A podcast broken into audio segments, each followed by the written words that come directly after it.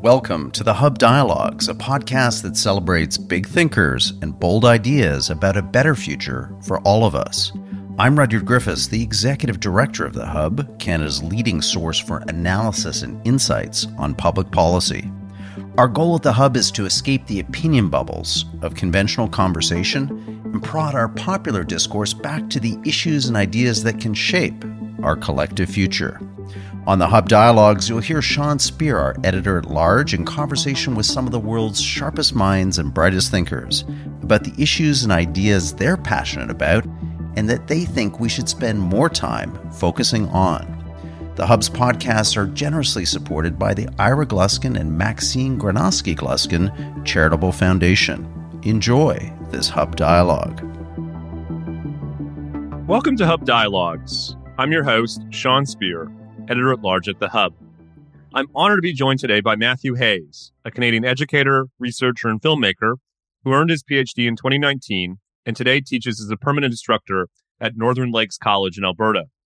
He's also the author of the highly acclaimed book, Search for the Unknown Canada's UFO Files and the Rise of Conspiracy Theory. I'm grateful to speak with him about the history of UFOs in Canada, what they tell us about the relationship between citizens and the Canadian state, and how we ought to think about the renewed interest in UFOs today. Matthew, thanks for joining us at Hub Dialogues and congratulations on the book. Oh, thank you. Thanks for inviting me. The book started as your PhD dissertation, and in its acknowledgments, you thank UFOs, whatever they ultimately prove to be, for their quote, efforts. What got you interested in UFOs? Why did you choose to pursue them as a doctoral topic? And what did your friends and family think about the idea? I think my friends and family were were pleased because I think I originally got into this topic because of my dad. I just grew up watching uh, on TV shows about the Bermuda Triangle and you know tales about the Egyptian pyramids and Sasquatch and just all that good stuff. So I I was raised on that stuff, and it apparently never went away. And I didn't at all anticipate that I'd be writing about this subject uh, my research up to that point was completely different, but I stumbled across the this archive of files, and I just was flabbergasted that it, it existed. I had no idea, uh, and it was just at the right timing, uh, and it, it, just kind of snowballed into a PhD project. And all the way through the PhD project, I remember telling people like, somebody's going to come and tell me at some point that this is not okay. you can't be studying this kind of thing but it never happened. and people seem interested and, and, and pleased with it all, the, all the same. So yeah, it's just a bit serendipitous, but uh, lot of fun. Including, as you say in the book, that you were proactively approached by McGill Queen's University Press to ultimately publish this version of your doctoral dissertation. So it seems like the audience might have been larger than you initially anticipated.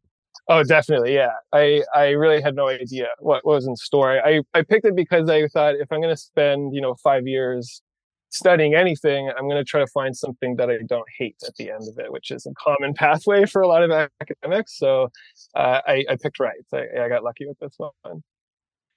You write at the end of the book's introduction that you came to realize that in a way, your research wasn't about UFOs per se, but broader post war changes in Canadian society.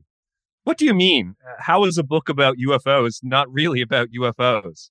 I think that's the, the kind of standard historian's gambit is that we say, here's a thing that we think we know about, but really I'm going to do this bait and switch, and this is really about something else. So I'm doing the standard historian thing, but I, I came to realize just through reading the archival record you know, letters that people had sent into the government and then letters that the government had sent back that everybody's talking about UFOs, but the thing that everyone's getting really frustrated and passionate about is, is not really UFOs. It, it became this other thing and, and it becomes more explicit as the decades go on. You know, in the early 1950s into the 60s, it is all very much seemingly about UFOs. Like, what are they? We want to know what it is, and we think you might be covering up some information about it. Uh, but then you get into the 70s and the 80s, and politics change, culture changes, and all of a sudden, people are not really talking about UFOs, they're using UFOs to talk about other issues like government transparency or government secrecy. um, or just the very experience that a citizen might have of the government or of the states, which is not something that you necessarily experience on a daily basis or in an explicit way, or you're actively communicating with government officials.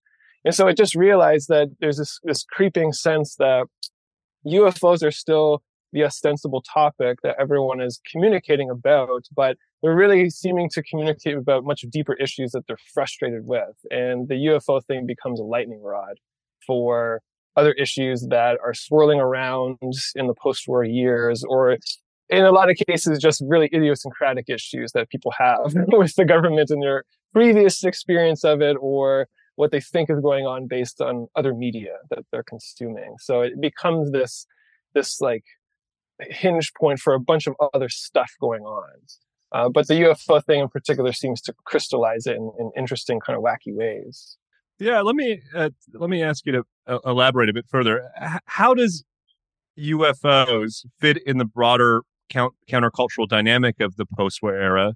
Uh, maybe to put differently, how should we understand UFOs as part of a broader political dialogue about evolving notions of the state's monopoly over truth and knowledge? Oh, that's a great question. Well, yeah, okay. So I think it's central to that, but I think that a lot of people have dismissed it as this fringe concern. You know, not a lot of people are that interested in it, especially in the early days or seemingly. But of course, when you really dive into this, you realize that lots of people are interested in UFOs and these topics that otherwise seem kind of wacky. Hollywood alone, I was reading a statistic the other day that in the 1950s alone, Hollywood produced something like 130 sci-fi films, which is a massive amount of content. And a lot of those were about UFOs and alien abduction. So it obviously was in the air. People were really interested, but the government wasn't particularly interested. They thought it was just this, uh, you know, like far out there fringe kind of activity the very typical image of the conspiracy theorists in their RV in the desert broadcasting to, you know, unknown numbers of people, that kind of thing. So I think there's a lot of stereotypes that are still around, very much still powerful, even today, that people just took for granted.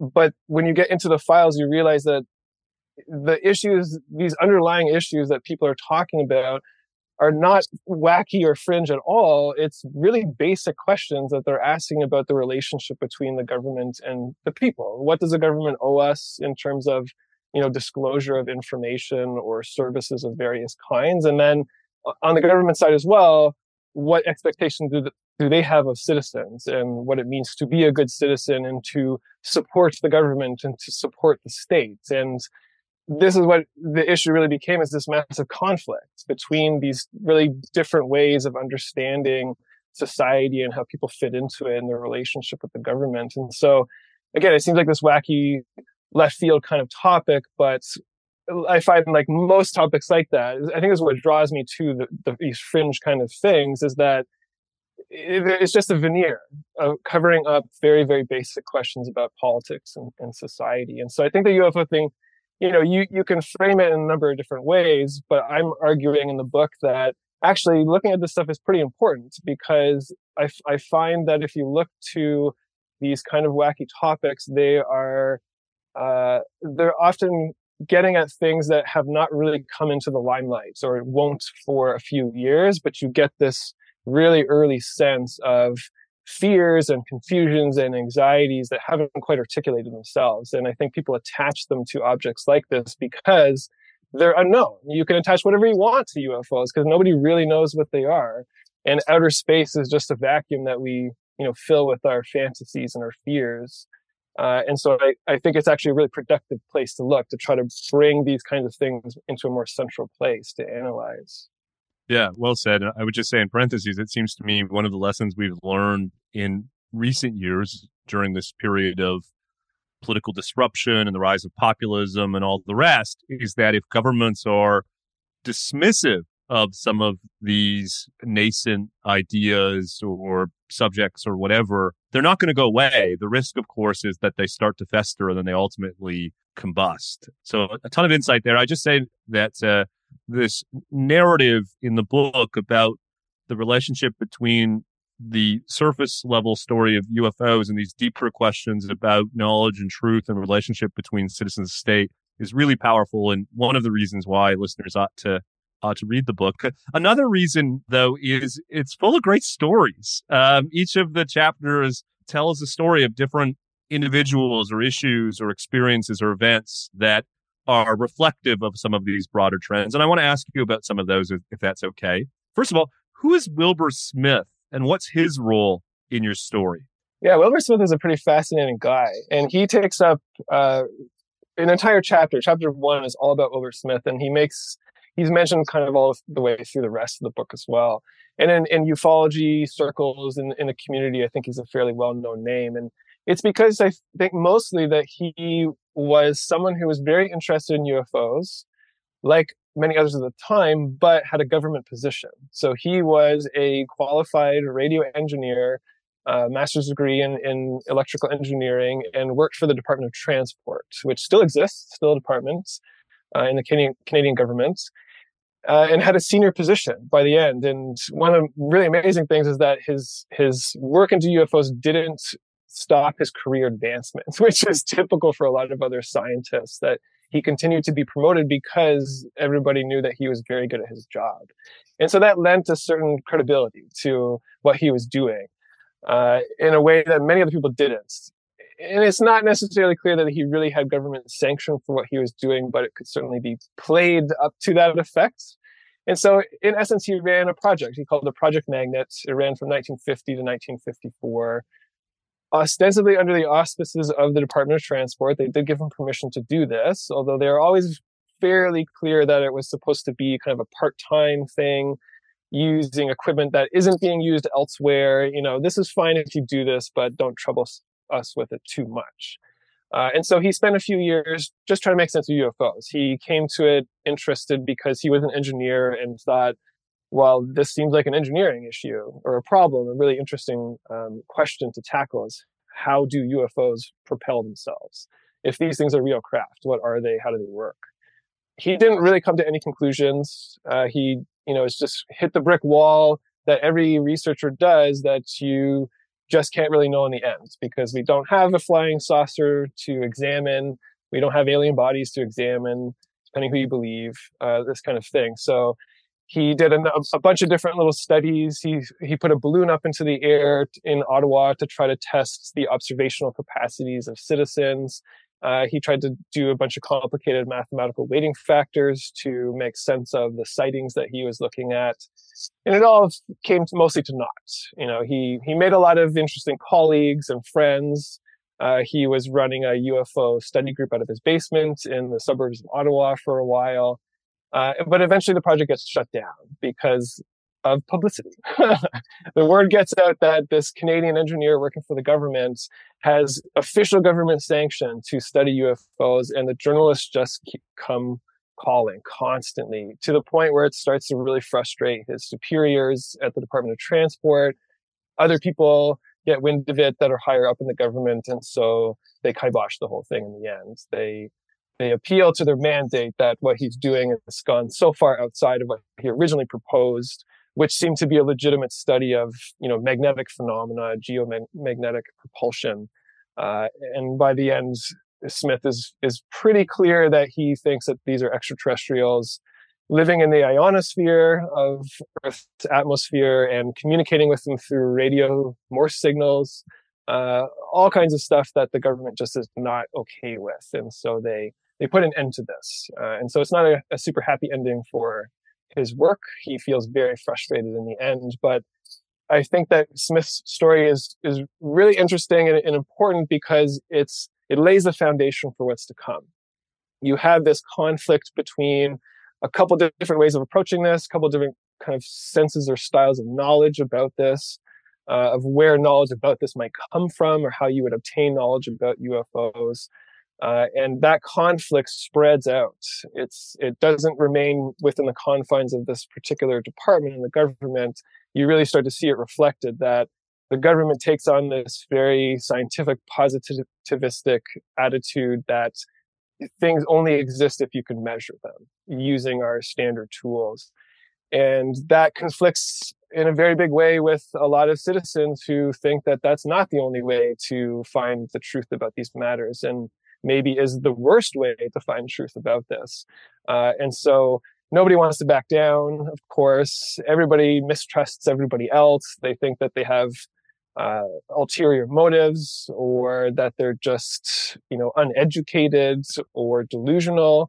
Government's favorite phrase is that UFOs are, the products of delusional minds or that more benignly they're just normal atmospheric phenomena that people are misidentifying. And so Smith's story really sets the stage for what's to come in decades later. This this conflict that really doesn't get any better. it just seems to get worse over time. We'll come to the subject of the government's institutional response to these developments. But before we get there, I want to ask about a particular episode. What happened at Shag Harbor Nova Scotia in October 1967? And what's its role in your story as Canada's quote, Roswell? Mm. Yeah, the Shag Harbor one is, is interesting. It, it, I think I argue in the book mostly because it left behind physical evidence. And so I was saying that the, the government quickly takes on this attitude that we're really only going to take this thing seriously, this UFO phenomenon, if there's stuff to measure. You point us towards an actual craft or a piece of a craft, something physical that I can pick up or measure with a Geiger counter or something like that. And then we'll take this seriously. Up until then, it's just sightings. And so in one of the chapters in the book, I present three cases that, be, that leave behind physical evidence, which force the government, based on their own reasoning, to take seriously. And they did. They took them much more seriously than any other sighting that they received. And so the Shag Harbor one is really interesting because especially it's not just citizens that witness this, it's a bunch of RCMP officers as well. And so you immediately have, to the government at least, a higher level of credibility about this. And so this takes place in October, I believe it is, 1967. Uh, it's, I would say it's part of now Canada's founding myth about UFOs, if we have one, if you could say we have one. Uh, and it's been called Canada's Roswell because it was a crash. It was a, a witness crash of a flying, a seemingly a flying saucer that hit the water in Shag Harbor, which is the far reaches of Nova Scotia on the, the southwestern tip in, I think it's Yarmouth County. So there's not a lot of people there. There's not a lot going on. Uh, but all of a sudden, this this flying saucer crashes into the bay after people had been seeing stuff, lights in the sky for a couple days, and and they track this thing, and it sits there. It sits in the harbor, so it's not like it just crashes and then disappears. It crashes and it sits on top of the water while people are on the shore watching it, uh, including, as I said, a couple of RCMP officers. So there are multiple eyewitnesses to this. There's very good descriptions of what happens all the way through. And then somebody tries to pilot a boat out to see if there are survivors. Because the first thought is this is not necessarily a flying saucer. This is some kind of experimental military craft, and they need help. Maybe there's survivors that need that need help coming back to shore. But as soon as the boat gets close enough, this flying saucer sinks underwater, and it's never seen again. They, the Canadian military sends out a couple of divers to actually try to find it, and they come back with nothing and there's there's theories that maybe they did find something and they've covered it up, the, the, the typical kind of thing. But the records show that that nothing was found, and so it remains unexplained. Just like the other two, there's two other cases like this. They all remain unexplained because again they hit this brick wall of of evidence that you have more eyewitness testimony, but in the end, there actually really isn't anything physical to study. They didn't recover anything. Whereas in other cases they did. You know, there's soil sample readings that have higher than normal radioactivity. There's pieces of craft that maybe fell from the sky. Um, so there's sometimes a, a, you know miscellany of evidence, uh, but in this case, it's it's still mostly eyewitness testimony. But the significant thing is that the government did take it seriously. That's we're not necessarily saying that this is a UFO or a flying saucer or anything. We just don't know, and that's a reasonable response to take, of course unless there's more information forthcoming, which there never is, unfortunately. Um, so it stands, I think, I think I describe it as really the, the culmination, the climax of the story that this is now 1967, Canada's centennial year, and things are building, building, building up to this point. P- citizens are getting angry and angrier that the government's not taking this seriously. And then this happens amongst these other two incidences with physical evidence left behind And it seems like the culmination of the government's investigation that they do send people out, they do try to take it seriously, they take the readings, they write the reports, but in the end, there's just nothing else that they can do. And so the de- investigation seems to, dec- to decline quite precipitously after that. That they think, okay, we've done the job. You know, we we studied the best that these things had to offer, and in the end, we've come to the same conclusion. So it's this disappointing end, I think, for them. Your answer, Matthew, reflects a broader idea or trend in the book, and, and that is the tendency on the part of government departments and government officials to be mostly dismissive of these claims about UFOs. A good example is Project Second Story, which was launched by the Defense Review Board, a military science agency in 1952 to, in your words, quote, assert its expertise by debunking UFOs. You go on to write, quote, for Project Second Story, UFOs were a waste of time because it was evident that they did not exist, unquote. Why was the government seemingly so invested in a particular conclusion? Is it risk aversion, bureaucratic groupthink, or something else? What explains the, the government's institutional aversion to the idea of UFOs? I think it's a combination of those things. But if I if I had to distill it down, it's probably just that the government was really afraid of being embarrassed. I think that's what comes through really clearly in the documents is that there's so much reticence from government officials and, and it's all over the government it's it's there's so many departments that encountered ufos in some way usually because someone sent a letter in reporting a sighting or asking for information. Uh, and so there's like there's four main ones that i talk about in the book but there's a number of them that have some kind of encounter. And none of these departments are communicating with each other as well. That's one of the main issues. But the one thing that they all seem to have in common is that they're very very worried about embarrassing the government. We we cannot put ourselves out there and try to take UFOs seriously in the way that these systems want us to, in case it comes back and bites us.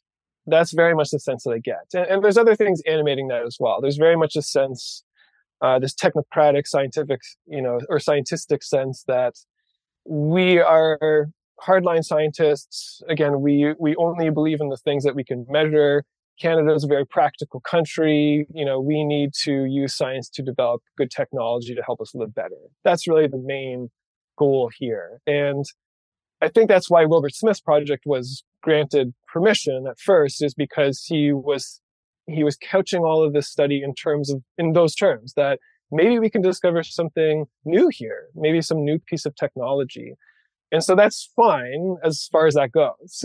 but as soon as it goes beyond that, all of a sudden you're getting into the range where, you know, the Canadian government is, is cautious. It's, it's real, its, its main mode of operation is to be hesitant, is to not put itself out there, not make big splashy pronouncements or decisions the way that the Americans might, for instance.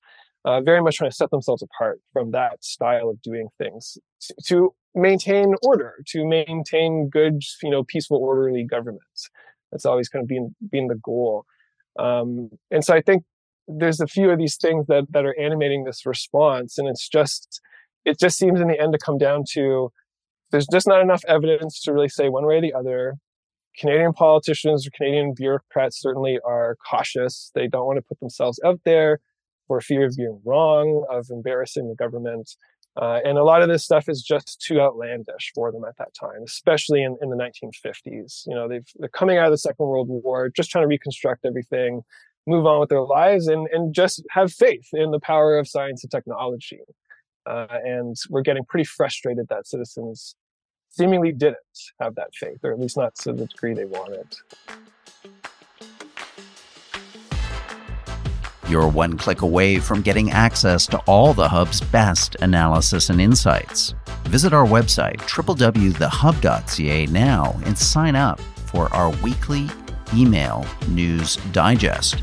Every Saturday morning, we'll send to your inbox the cutting edge thinking and analysis of our smartest contributors on the week that was.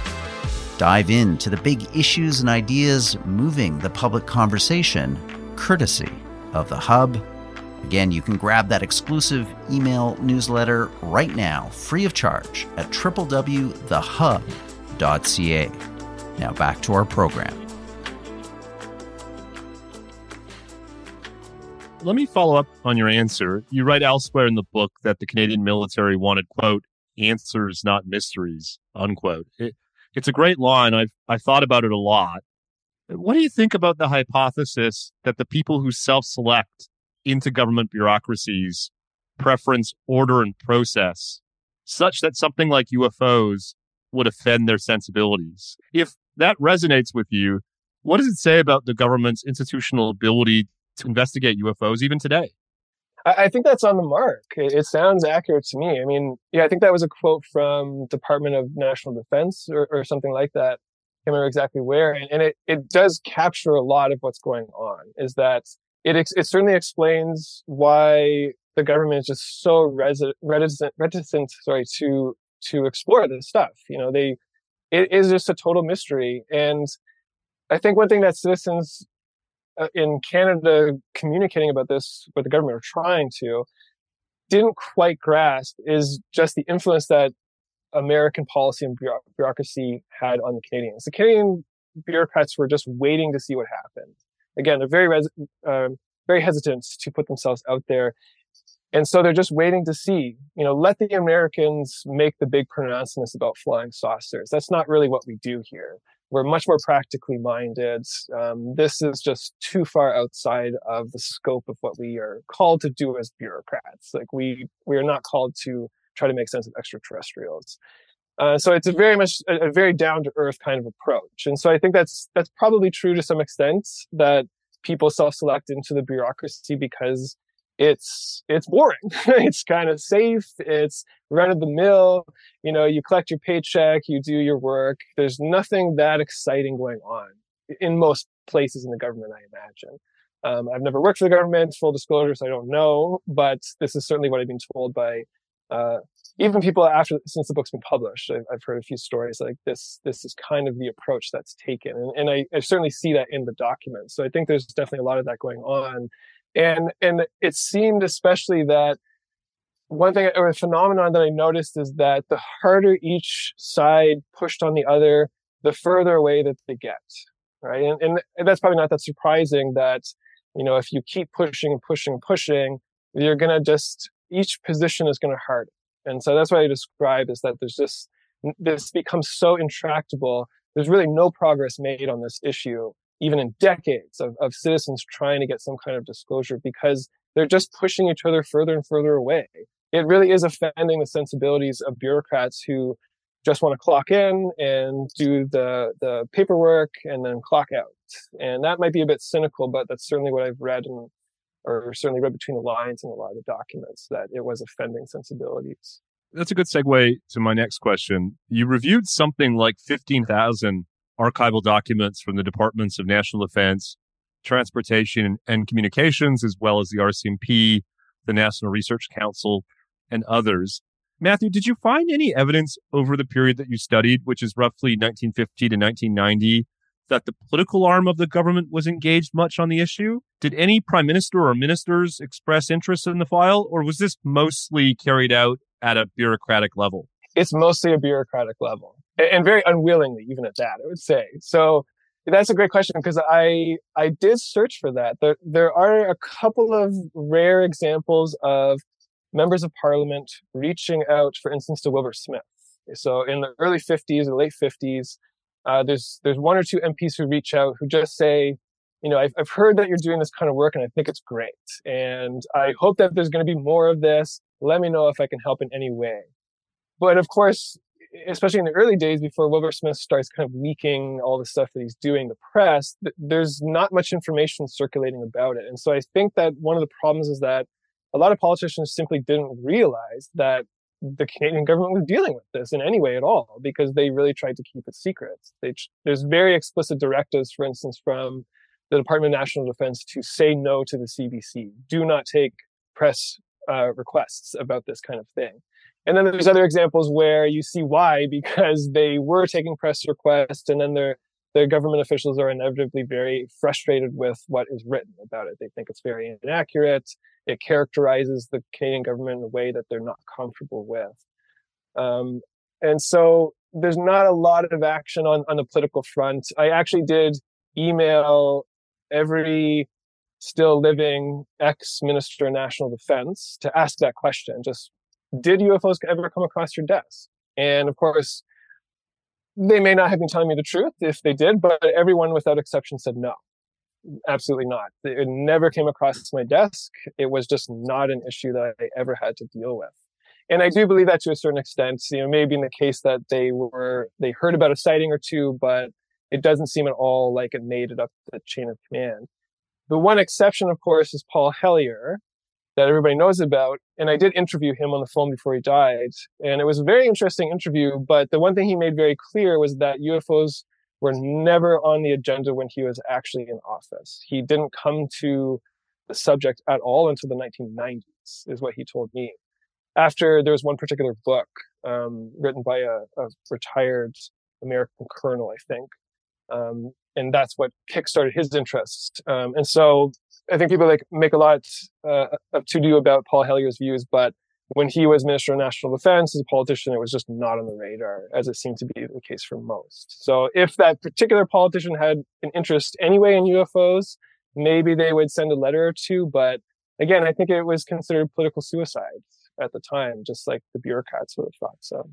I would just say in parentheses, Matthew, I worked for former Prime Minister Stephen Harper for about seven years. Um, in, you know, relatively senior roles. Of course, I didn't see everything that went to him. Um, I didn't have top secret clearance, for instance. And so it's possible that he received briefings or information about UFOs that I wasn't aware of. But I can say that in my time, you know, at the center of the Canadian government, this was just not an issue um, that ever rose to the level of the political arm of the government. And so much so that as I was reading the book, I regretted that I didn't ask for a briefing on the file. Let's move on to the key narrative of the book. That is the tension between expertise and hobbyism. You write that the gap between these worlds has a tendency to become more entrenched over time. It strikes me, though, that in recent years, experts haven't served themselves especially well. In fact, we've had some pretty spectacular failures how has your research come to shape how you think about the public's trust and the role for experts, including government officials, to ultimately earn it? Well, I think one of the main issues that the Canadian government encountered was that they took it for granted that everyone trusted them and trusted their expertise.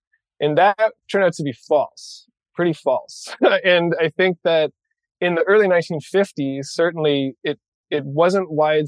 I'm going to make the claim that it wasn't widespread enough that it was really on the on the radar for bureaucrats that oh not everybody believes us. Not everybody trusts that we are benevolent that what we're doing is for the public's good.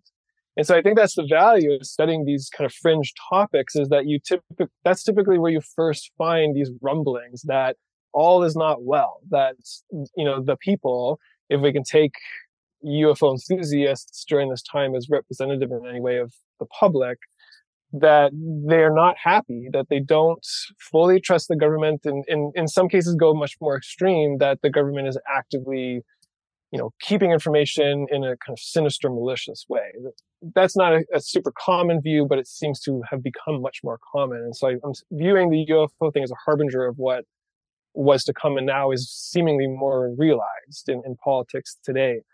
But I think that's the main thing is that there is this gap between state expertise or, or government, especially scientific technical expertise, which they take for granted as, you know, the forefront that they are making progress and they're making the lives of everyone in the country better.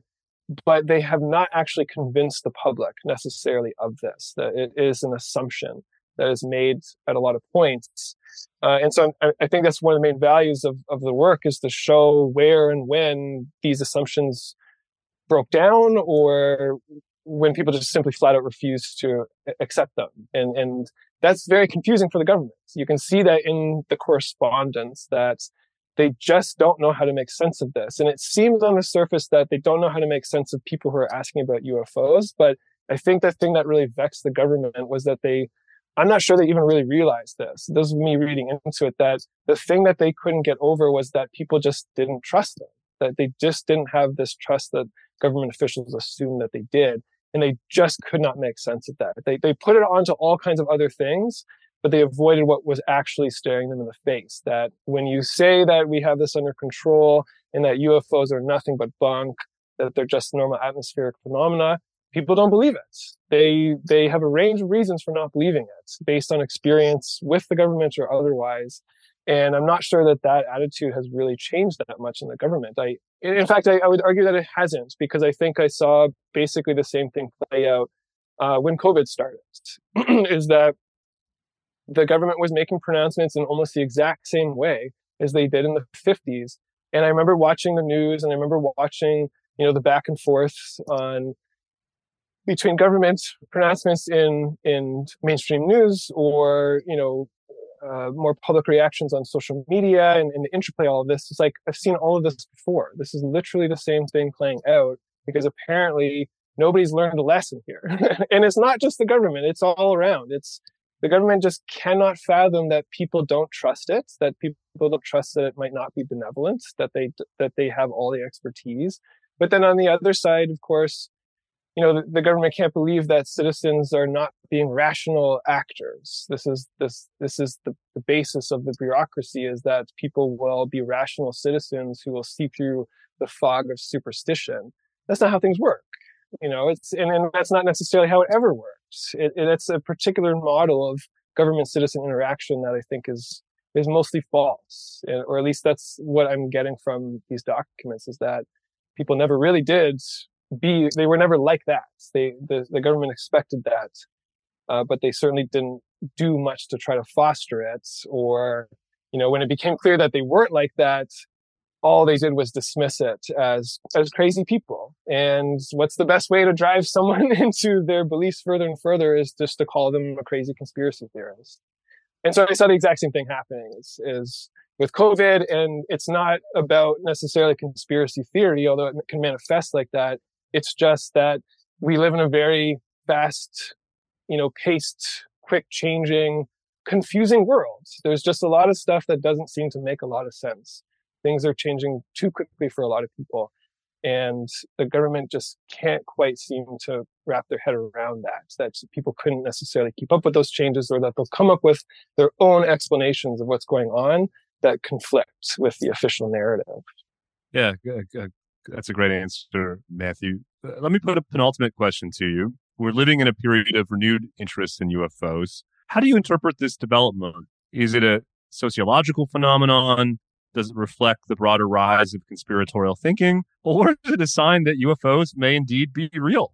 Well, I, okay, I'll, I'll, never discount the possibility that they could be real. I think that's part of what got me into it. Is just you just don't know. You, you can't say for sure. And I think anyone who says that they know for sure is talking out of their hats. You just can't know for sure. So there's always that possibility. I think it's unlikely that UFOs are real in the way. I think the thing that that makes that clearest to me is that this is almost exclusively an American phenomenon. Of course, I've written about the Canadian files. You can read about the UK files, the French files, etc. But this is at the end of the day like 99% an American phenomenon, which should tell us a lot about what's going on. Uh, but I've been asked this a number of times. Of course, the, I was I suspected the least that the UFO thing would would pop up again, but what I've come to realize, I think, is that if you track it over time, there's surges like this all the way through. It's not a constant, you know, state of interest in UFOs. There's there's peaks and valleys, and this is another one of those peaks. And it seems like these peaks happen when the world seems to be the most confusing, when we have really intractable big problems that we have to deal with that we just can't seem to make sense of, or we don't seem to have the will to change. And it seems like in those moments, people start looking to alternative explanations, whether it be conspiracy theory or otherwise. But I think especially with the UFO thing, people have always looked to the skies for answers. Like it's the exact same thing that was happening in in the late 40s, the 50s, when the Cold War starts, and you're not sure if it's Soviet planes coming over or if it's some advanced technology. It's you can you can use outer space, you can use flying saucers to to explain away much most anything because again they are these these empty containers that you can fill with whatever you need to. And so I think that if you if you track that change over time, you'll see that big periods of conflict, um, periods where we have really big problems that nobody can seem to solve, that are starting to affect us uh, in existential ways or really concrete ways, um, people turn to what we would otherwise see as kind of outlandish explanations for things. But they are big umbrellas that, you know, keep you dry from a lot of different things. So they're very attractive that way. Final question. You write in your conclusion that we aren't likely to know the quote truth about UFOs, including whether they're extraterrestrial in origin. Why not? What do you think ultimately stands in the way? Oh, that's a great question. well, again, I, I, as an historian, I would say that the odds are not in our favor that these things are real, just because of the way that the history of UFOs goes. You know, they didn't, they, they in a sense didn't exist prior to Roswell, let's say. Uh, there's kind of studies of them before. So they seem to be a pretty squarely historical phenomenon reflecting very specific historical, you know, technoscientific fears. So, so that's, that's one part of it. But I think that we'll never know because I think that in the end, UFOs, again, it's this thing that it wasn't really about UFOs. UFOs were just this foil to explore other much deeper anxieties that have been around for a long time. That's, and it's those anxieties that probably are not going to go away because they're such big questions and they manifest in many different ways in society, but the UFO thing crystallizes them in a certain way because, again, I think UFOs they they expose the limits of our knowledge and they expose the limits, especially of of expert knowledge. Um, and and that's something pretty intractable to try to get over. That seeds a lot of doubts That's that filters out in a, in a lot of um, unseen ways that only become seen far too late. and I think that's this, the case of the UFOs is that we're now, I think, seeing much more clearly uh, in in contemporary politics, you know, the the role that UFOs play. But it's kind of like too little, too late as well. It's if you look back at the history, they're asking literally the same questions and saying literally the same things in the 1950s and the late 40s. So nothing has changed. And so that to me shows that again, this isn't really about UFOs. These are about much broader political questions that we've been debating for centuries at this point. It's going to take a long time to to work them out. Well, I've been grateful to talk to you about some of those questions. Uh, and your must-read book, "Search for the Unknown: Canada's UFO Files and the Rise of Conspiracy Theory." Matthew Hayes, Canadian educator, researcher, and filmmaker. Thank you so much for joining us at Hub Dialogues. Oh, it was my pleasure. Thank you for having me. Thank you for listening to this episode of the Hub Dialogues, brought to you by The Hub, Canada's leading source for analysis and insights on public policy. We hope that you enjoyed this episode.